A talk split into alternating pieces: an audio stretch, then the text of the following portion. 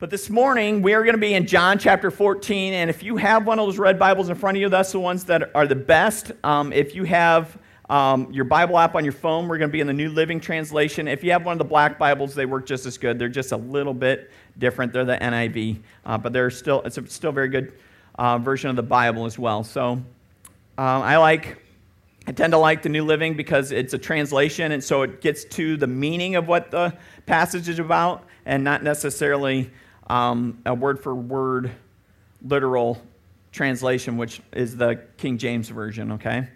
So this morning, our message is on faith, and it's not necessarily the faith of Jesus' followers, but it's on faith of God our Father. And, and the main point this morning is is Jesus is the perfect sacrifice. He was worthy to open the way back to the Father. Praise God for his redemption plan through his Son. So we're going to be in chapter 14, verses 1 through 5. Uh, to start off with, it says, Don't let your heart be troubled. Trust in God. Trust also in me. There is more than enough room in my Father's home. If it were not so, I would have told you that I'm uh, what I have told you that I'm going to prepare a place for you? When everybody is ready, I will come and get you so that you will always be with me where I am, and you will know the way to where I am going. No, we don't know, Lord, said Thomas. We have no idea where you're going, so how can we know the way? A guy that's been with Jesus for three and a half years, and he says, Lord, we don't, we don't know the way. How, how do we get there? I get it and I don't get it all at the same time. Part of it, the reason why I, I don't get it is because I've seen the end of the story, right? Part of the reason why I get it is because sometimes I can get locked into tunnel vision on my vision and my version and not Jesus' vision and version, right? So he's going to prepare a place for us, right? It says, when everybody's ready. I didn't put this in the sermon, but I think if you look at Revelation, we look at that and we look for the time of the Gentiles. He does talk about that. So when there's enough Gentiles to fill up what he has deemed um, worthy of heaven, that's when he's coming back um, again the second time. So that's what we're waiting for, okay? So, faithful God, don't let your hearts be troubled. Trust in God. Trust also in me. Now, it's interesting if you look at that, it's a command don't let your heart be troubled. That might be one of the hardest commands in the Bible. Don't let your heart be troubled. And that's tricky. This would have been a difficult statement for the di- disciples to hear because what we just learned that Peter was told that he is going to deny Jesus three times before the rooster crowed and we also know that Judas just left to betray Jesus. The other disciples didn't know that was going on. They thought it was going on uh, an errand, but that's what's happening at this time. Jesus is still faithful. He is still, excuse me, he's still watching over his people and going over all the things that needs, need to happen. On top of that, he's pulled the disciples over three different times and says, We're going into Jerusalem. The Jewish leadership's going to hand them over to the Romans, and they are going to kill me. Guess what? They're in Jerusalem right now. So anytime they go to Jerusalem, they're not too crazy about this. They're not sure what he means by this, but they don't want to believe that's what's going to happen. And so Jesus then goes into this wedding covenant language, which they would have recognized right away, but it doesn't fit with what they just told. A best man wouldn't betray him at his wedding. Why are you bringing this up? There's confusion. And then he says, they know the way. And they're like, um, I hate to be rude, but no, I don't. I don't know what you're talking about, Jesus what you say, you, the words move, and they just keep bouncing off my ears, my head, because I don't want to acknowledge that you're going to have to die and be raised again. What I want is an earthly kingdom. I want to be established here. I want the power now. I want the money now. I want the praise now. And that's hard. It's hard on us human souls, isn't it? Because God says, don't be troubled. What? Don't be troubled? What did Jesus mean? Well, for those answers, we got to go back to Genesis. Okay? If you ever look at the book of John, you should really study it with the book of Genesis because they have so many parallels as they go through, right? There's a guy named Abram in, in the whom God turned into Abraham. Okay? It was kind of at his baptism, okay? He says, You are now not Audra, but you're Audraham. And she brings him out of the water, right? You know, I don't know. That's not, that's not really how it happened. But, um, but that's kind of what happened in Abraham's case, right? Because in that case, that's where God knew that Abram had totally surrendered to God. He's going to say, I'm going to make you a father of many nations, but you're going to see it in one child. Okay? You're going to see it in Isaac. So, what does Abraham do? He waits for God to do his thing, and no, he tries to help God out. He's like, Well, I can't have kids, so I'm going to have, and he ends up having Ishmael, right? Well, who do we know? Ishmael and the Ishmaelites, they're still warring with the Israelites today, aren't they? Interesting. They're, and if you look at the other fathers, because after Sarah dies, he marries again or he has more kids after that, all those nations are also warring with Abraham as well. Abraham's kids, Israelites, the Hebrews. Interesting there as well, huh?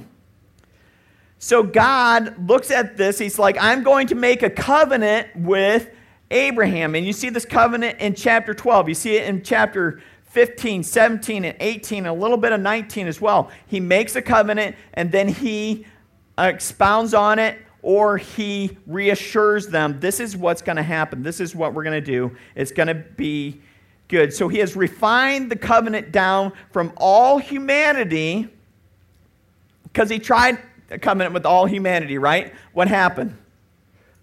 In, in just a couple of chapters before that, we see the flood, right? God had to flood the whole world because man was so wicked all the time. He had to start over with the one guy that hadn't corrupted himself all the way, which was Noah. And then he's like, okay, I'm going to do this thing for you. They start, t- we're going to make a tower that goes all the way to the heavens because we have a new invention. You know what that new invention was? The brick. Yeah, the brick. It was amazing. Yay, brick, right? I'm glad we don't have new technologies that take over our lives today, right? Man, I mean, I had total control of my cell phone, right? And it's like, oh, tears. You know, they, they have the brick. It, it just shows you it's a heart condition, it's a human condition. It is not, it's something that um, through the power of the Lord, we can have control over that too, as well, right? And so, even something as funny as a brick, I wonder if they made telephones with bricks. You ever wonder that? And they're like, put a cord on it, and just kidding. Probably did, right? but they were corrupted by the brick. We're gonna, the brick because we're going to build this tower and we're going to reach up to heavens and we're going to do that. And God confused them with the languages of their mouth. And so they had to disperse. And he says that was dispersed, but it's not enough. We got to refine it more. And we're going to go down to this one specific family member who was Abram. Was Abram anything special? The only thing I know that was special about Abram, he probably wasn't corrupted by anything I'll say supernatural. Okay? His bloodline was pure. Okay? Because at this point in time, I don't know with Abram's generation, but before the flood, pre flood, that's one of the reasons why they had to get rid of everybody's because demons were corrupting the bloodline.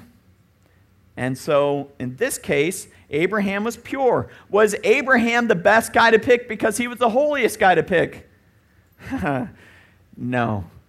What about after he changed his name to Abraham? Surely he was sinless because he had a relationship with God, right? No, he actually does the exact same thing again with another person. He's like, Sarah, tell him that you're my sister, and, and then that way they won't kill me because I'm scared for my life, right? What's God, what's Jesus tell the disciples? Don't let your heart be troubled. Trust in me. You see the parallel there? Interesting, huh? And as he goes, God restores Abraham back in his standing once again. I just wonder how, if Abraham would have had the faith, he would have um, developed into. But we do know that Abram had faith because we see in Genesis chapter 15, Abraham believed the Lord and counted him as righteousness because of his faith. Think about this guy, somebody out there says, Shane, go to a place that I've told you. I'm not going to be anxious to pick up all the stuff I got and move. Right? We're talking thousands of miles here, and um, he went partway with his dad. They got to a place, he settled down. And God said, Abram, I want you to keep going. And he kept going to the place where God showed him, which is the promised land uh, today. He promises him that as well. And then he gets into so God says, I'm going to I'm going to give you a son through Sarah, who he changed her name to as well.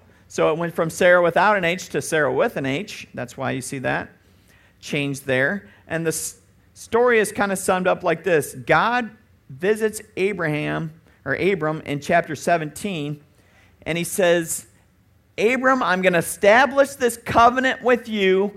All you have to do is be blameless and perfect. That's all you got to do. And then we can be in covenant with one another. Abram falls face down on the ground before the angel of the Lord, and he's like, I can't do that. I am always going to be blameful and not holy and imperfect. I cannot enter this covenant with you. That was his faith. Do you see that? He understood. He surrendered was a point of surrender to the Lord. God changes his name to Abraham. You're going to be a father of many nations. Did Abraham see that in his lifetime? No, he did not.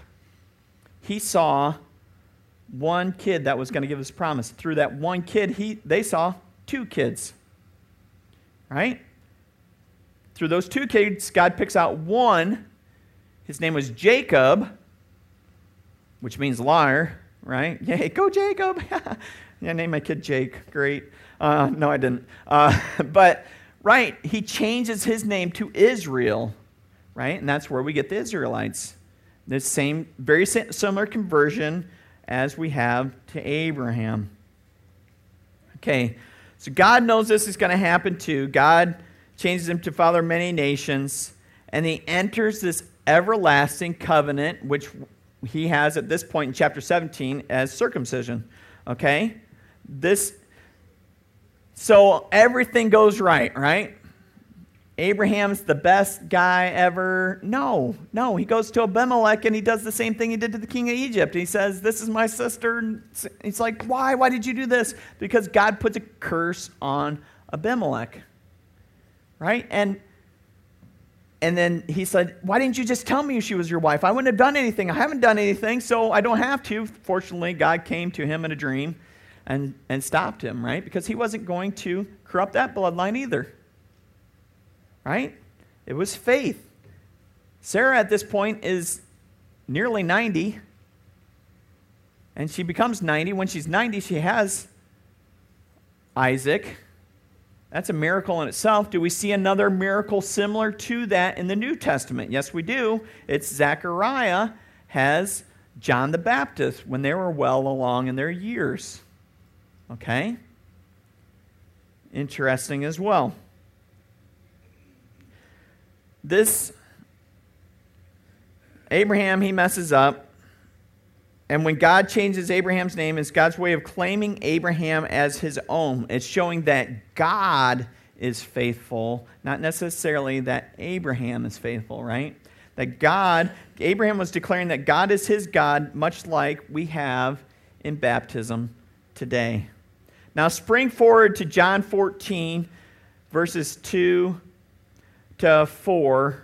It says, There will be more enough room in my Father's home. If it were not so, I would have told you that I'm going to prepare a place for you. When everyone is ready, I will come and get you so that you will always be where I am, and you will know the way and where I'm going.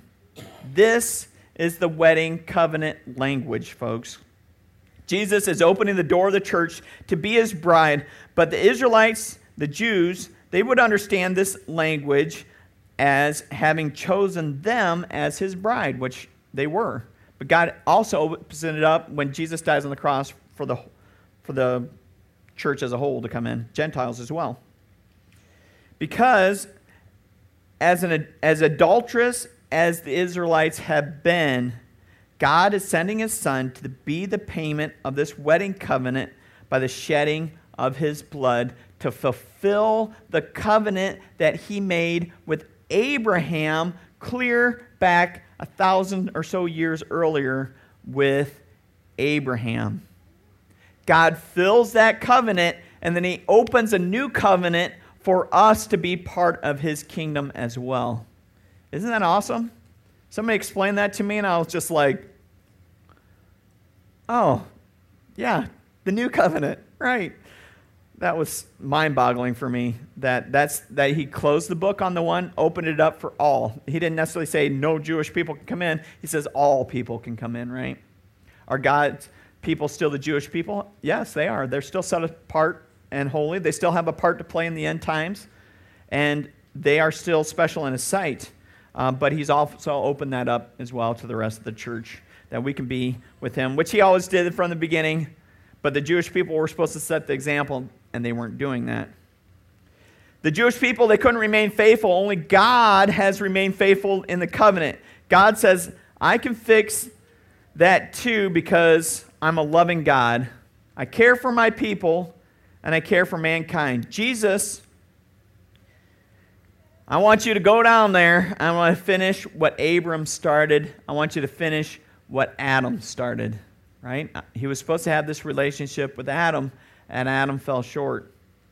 Take the sin on the cross and rescue humanity from their sin. In John 14, Jesus is warning his 11 disciples that are left I am about to rescue all humanity from sin. What was Jesus doing? He was going to the grave. He was going to defeat the power of sin and death by raising to new life because he was perfect and blameless, just like he had established with Abram. All you have to do is be perfect and blameless. Abram says, I can't do that. It's impossible for me. God says, I know anything that's impossible for man is possible with God. Jesus says that actually. And Jesus becomes the perfect sacrifice and dies for you and I, just like the covenant required back at the beginning. Because Jesus is the perfect sacrifice. He was worthy to open the way back to the Father. Praise God for his redemption plan through his Son. Now let's read verses 4 and 5 again before we get into 6 and 7. It says, Now the you and you know the way where I'm going. Uh, no, we don't, Lord, said Thomas. We have no idea where you're going, so how can we know the way?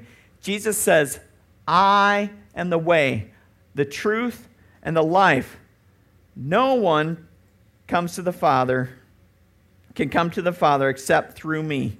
If you had already known me, you would know who my Father is. From now on, you do know him and have seen him. What did he just declare? He just declared himself as God, right? To his disciples. He's either a lunatic crazy, a liar, or he's the, it's the truth. It's one of the truth, right? He's either Looney Tunes or he's the real thing. So we have assurance in the hope yet revealed. Guess what? That's the definition of faith. Uh, it's like putting faith again for your blank right there. Huh? It's crazy. Assurance in the hope yet revealed. Know where you're going, how am I supposed to know that? See the Father? I haven't seen the Father. And you know what they say? Seeing is believing, right? Seeing is believing. That old phrase. Well, do you know that's exactly opposite of faith? Seeing is knowing. It's not believing. Seeing is knowing. Seeing is fact. Okay? Seeing is having the facts in front of you, presenting the facts, and then, and then going. Okay? But that's not faith. That's about as opposite of faith as you can get. Faith has just a little bit of doubt in there. So you have to look at everything. You have to look at the big pictures. Otherwise, it would be fact. Basically, it would be the circumstantial evidence of the case. Okay, we have eyewitnesses, but we don't have a dead body, right? Jesus is risen again. He's not in the tomb anymore. So we don't have a dead body. We have eyewitnesses to the account. We have something that's amazing in all the other witnesses that witnessed the resurrection of Jesus Christ. It says 500 people saw that afterwards and things. So, the outlining truths that we have to go on today, they develop our faith. It's 2,000 years ago this happened, right? And so, faith is defined in Hebrews chapter 11 verse 1 says, Now faith is confidence in what we hope for and the assurance of what we do not see. Well, what does that mean, Pastor? Well, let me give you a great vacation example of faith.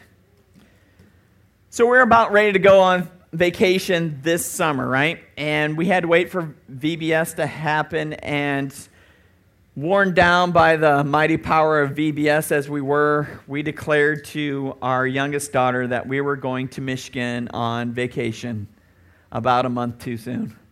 Right? Because what happens about a month too soon to a girl that doesn't understand the concept of time, which she, by the way, learned this summer, right? She's like, Are we going tomorrow? Are we going tomorrow? Are we going now? Are we going now? Are we going? When are we going? You know, she thought we are going to Michigan. We're done with VBS. We're going to Michigan. And she wanted to know when we were going to leave. And we had about a month, about a month of her asking. And when we need to go, needless to say, that was that concept of time that was learned. But she had the confidence that we were going on vacation and she had the hope that it was going to be a great time. She knew vacation equals a good time. So she had faith that we were going to have a good time on vacation. But what she couldn't grasp was what vacation truly hold, held for her until she experienced it. But she had faith that we are going to go, that it was going to be a good time, we're going to do it as a family, and that it was going to be fun. But what she really wanted was to experience vacation. Right?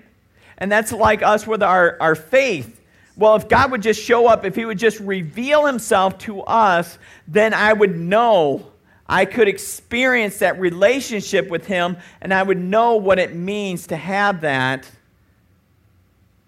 But God says, put your faith in me first, and then you will understand the experience. He wants us to make the first move. Even though behind the scenes, He's making all the moves. He's making all the moves. We just don't necessarily see it yet. But when we make a move, then He shows up in a bigger way. That's what faith is all about. Okay? Faith is trusting it's going to happen, but we're not sure of all the details, right? Okay, that's a simplified version of faith. This is what Jesus is calling us to when he says, I am the way, the truth, and the life. No one can come to the Father except through me. You don't understand now, but in about three and a half days, you're going to have a very good indicator of what's going to happen right? three and a half days is about when Jesus raises from the dead and defeats death. And not only has he beat the power of sin, he's beat the power of death. And nothing can hold Jesus down because he is worthy and blameless and perfect to go back to heaven to stand and advocate for us at the Father's right hand. Right? You guys know what an advocate is? Somebody that is standing on your behalf next to the judge that is going to help us out, right? That's what Jesus does on our behalf when we surrender to Him. I think, though, we get caught up in the look at me or my goodness And sometimes we miss the point. Because we turn to our self righteousness, we turn to our own glory to say, Lord, look, I've done good enough. But good enough is not good enough in God's holiness because holiness means without sin. And once one sin is entered in our life, it separates us from God the Heavenly Father, right? And that's difficult. It's difficult because as we get into it, we want to see, um, we want to be able to get good enough to be with God. But we can't do that unless we surrender to Jesus and He opens the way for us. So, the point is not us, it is Jesus. We need to have faith in Jesus. And where it starts, that's because that's where it starts, because it says in Hebrews 11 6, without faith it is impossible to please God, because anyone who comes to him must believe that he exists, and that he rewards those who earnestly seek him. When we step up to the plate and we seek God, he will find us. All you got to do is ask, Lord, reveal yourself to us. Reveal yourself to us. So, what does your search pattern look like? Are you only looking at your good deeds? Are you only looking at the wonderful things that you've done? Because God can't be in the presence of sin and blame and imperfection. He has to look at the whole picture, doesn't he? He has to look at the good and the bad, and the bad is what's keeping us out of heaven, and the only way to cure the bad is to cover it with the blood of Jesus Christ. Because he is the only way to the Father. He says, I am the way, the truth, and the life. No one comes to the Father except through me.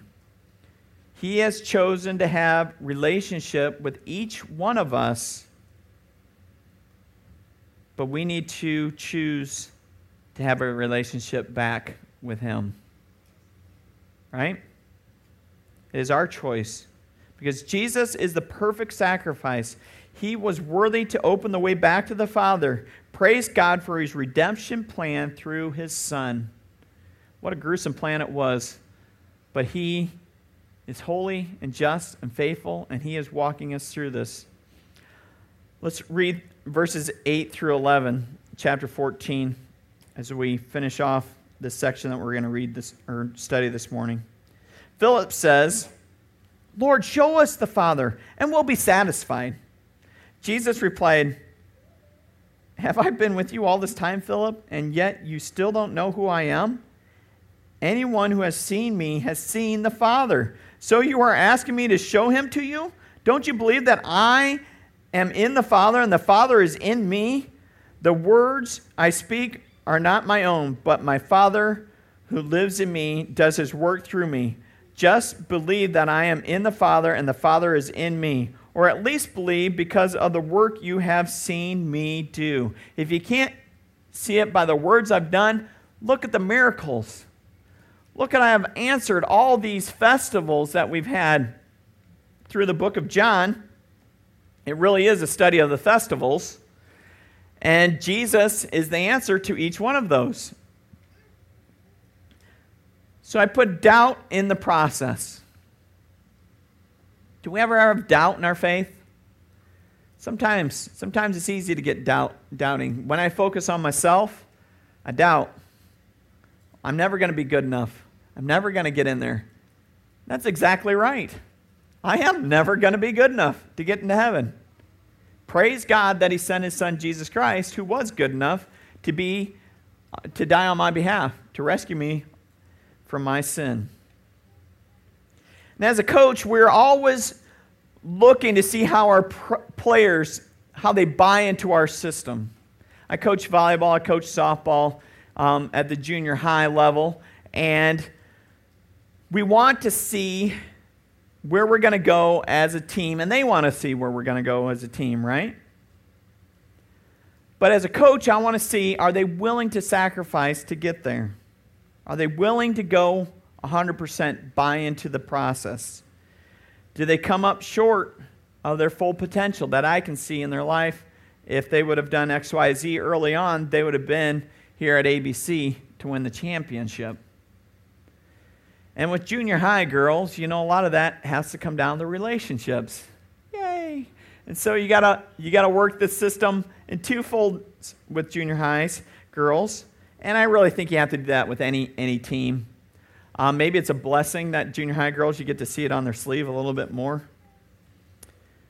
If they make mistake, are they willing to be corrected? Are they doing the extra reps after they see how it's paid off in the last game? Are they willing to put in the extra time? When we see the sacrifice, are we are they willing to buy in to the program? Or do they give up before they even start? It's kind of like when your coach tells you to lift weights. Just saying. Love you, Audra. Uh, there's, there can be several reasons for falling short, though. There can be several reasons. And we see this in our life today, right? Maybe we don't put forth the effort because we see the goal as unachievable. We can never do that. That is not our school. That is not our mentality. We can never make it that far. And so we believe a lie before we even get started. I'll never be good enough to get to heaven. I'll never own up. You know, that's a lie straight from hell. Because guess what? That's actually the truth. Because we will never be good enough, but it's not about us. The focus is not on us, it's on Jesus Christ, our personal Lord and Savior. And He is the one that's good enough. And when we surrender to Him, that's how we get to heaven. Right? Sometimes they don't want to do it because they're lazy. They don't appreciate the prize because they're not willing to sacrifice.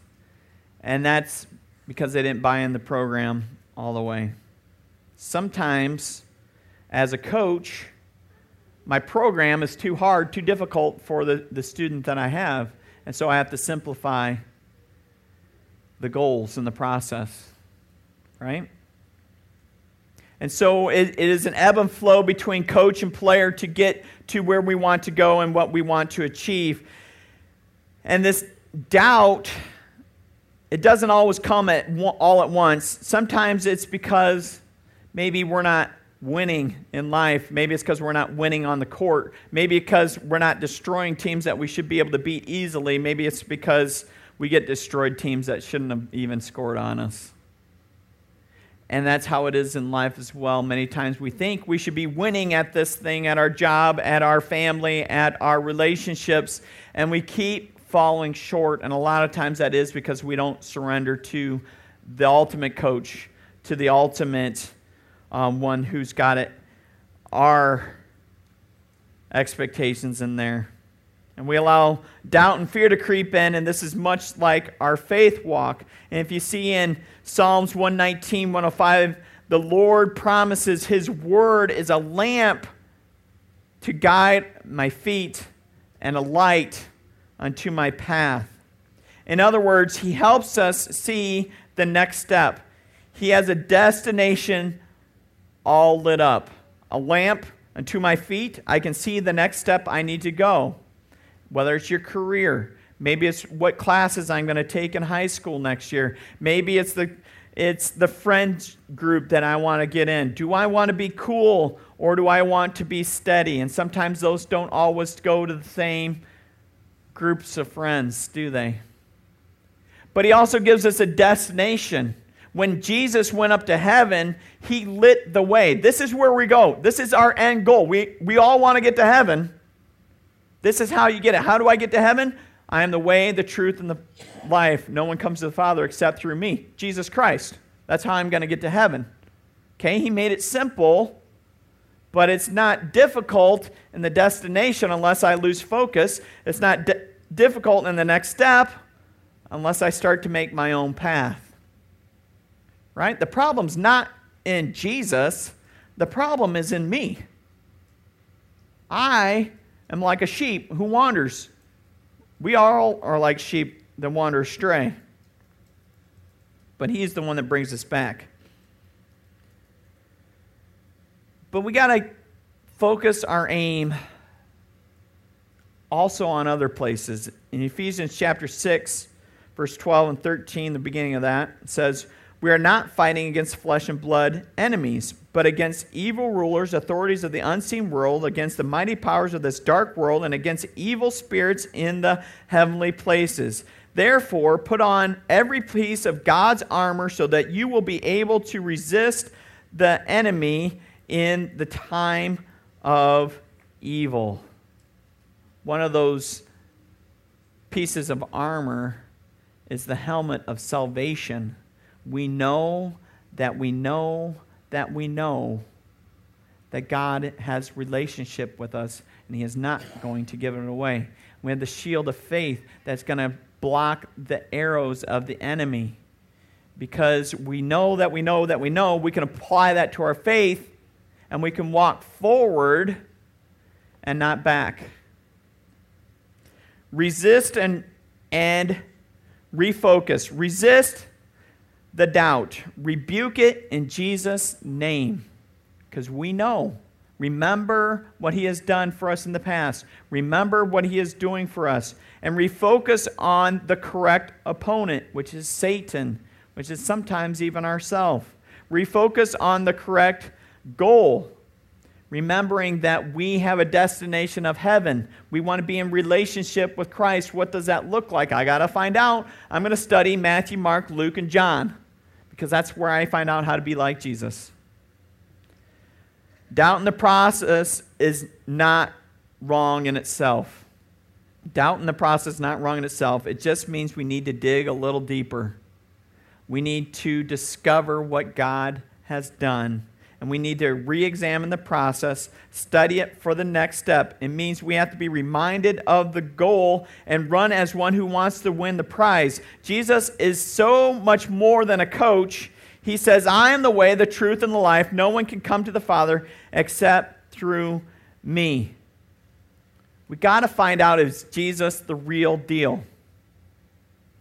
How can we do that? There's a lot of resources out there to do that. Uh, one great resource is a book called um, The Case for Christ by Lee Strobel. It's a very easy read. It reads like a newspaper article because he wrote for the newspaper, for the News Tribune. And it is a really good kind of mystery that he helps solve. And he brings you to conclusion. He allows you to choose for yourself. Here's the facts. Here's the circumstantial evidence. And it comes down to this one of his points is, is either Jesus is a liar, and that's how it is. If that's the case, if you believe in him, no sweat. No big deal. No harm, no foul, right? We're all going to the same place when we die anyway. But if he's right, if he really was God, if he really did resurrect from the grave, if he really did go to heaven, if he really is the Son of God, we have somebody we need to reckon to. That's what Jesus is getting down to. I am fulfilling this covenant. I am the sacrifice of this covenant. I am the way, the truth, and the life. And you're going to see it in three and a half days. I promise you that.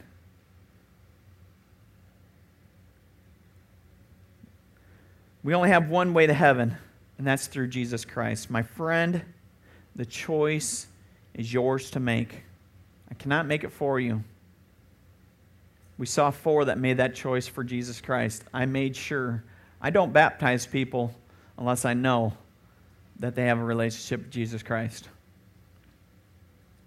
How do you do that? It starts like this you admit that you're a sinner.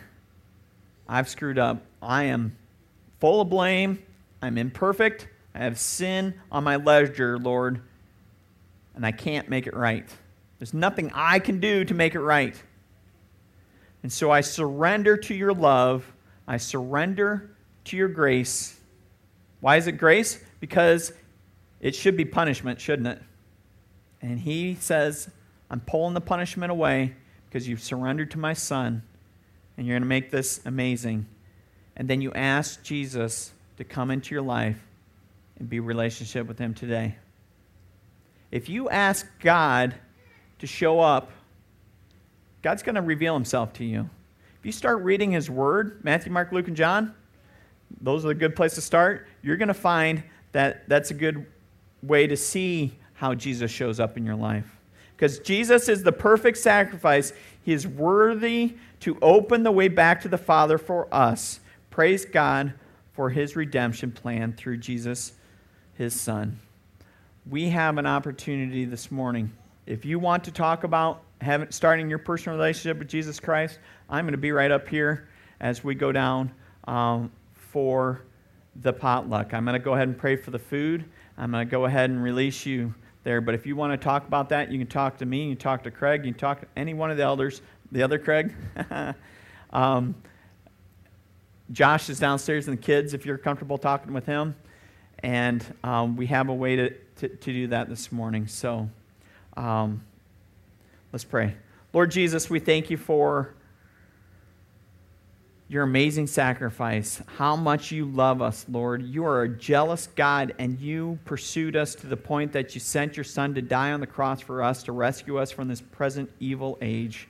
Lord, you've ushered in this age of grace that allows us to have our own way, to have our own free will, but or we can choose you and do it so much more with so much more freedom, with the peace that passes understanding, with the joy that comes, explodes out of our heart, that fulfills our life. You and you alone, Lord, give that. And you give it in abundance. Lord, I pray that you will reveal that to hearts and minds today as we come before you, a, a perfect God in our imperfection, surrendering to you. Lord Jesus, I pray that you would bless um, the meal that is prepared for us downstairs. I pray that you would uh, guide our conversations toward fellowship and toward blessings uh, this morning. We ask these things in Jesus' name we pray. Amen. You are dismissed. You can either go downstairs that way or you can go back all the way around the back way if you would like. So, thank you for your kind attention.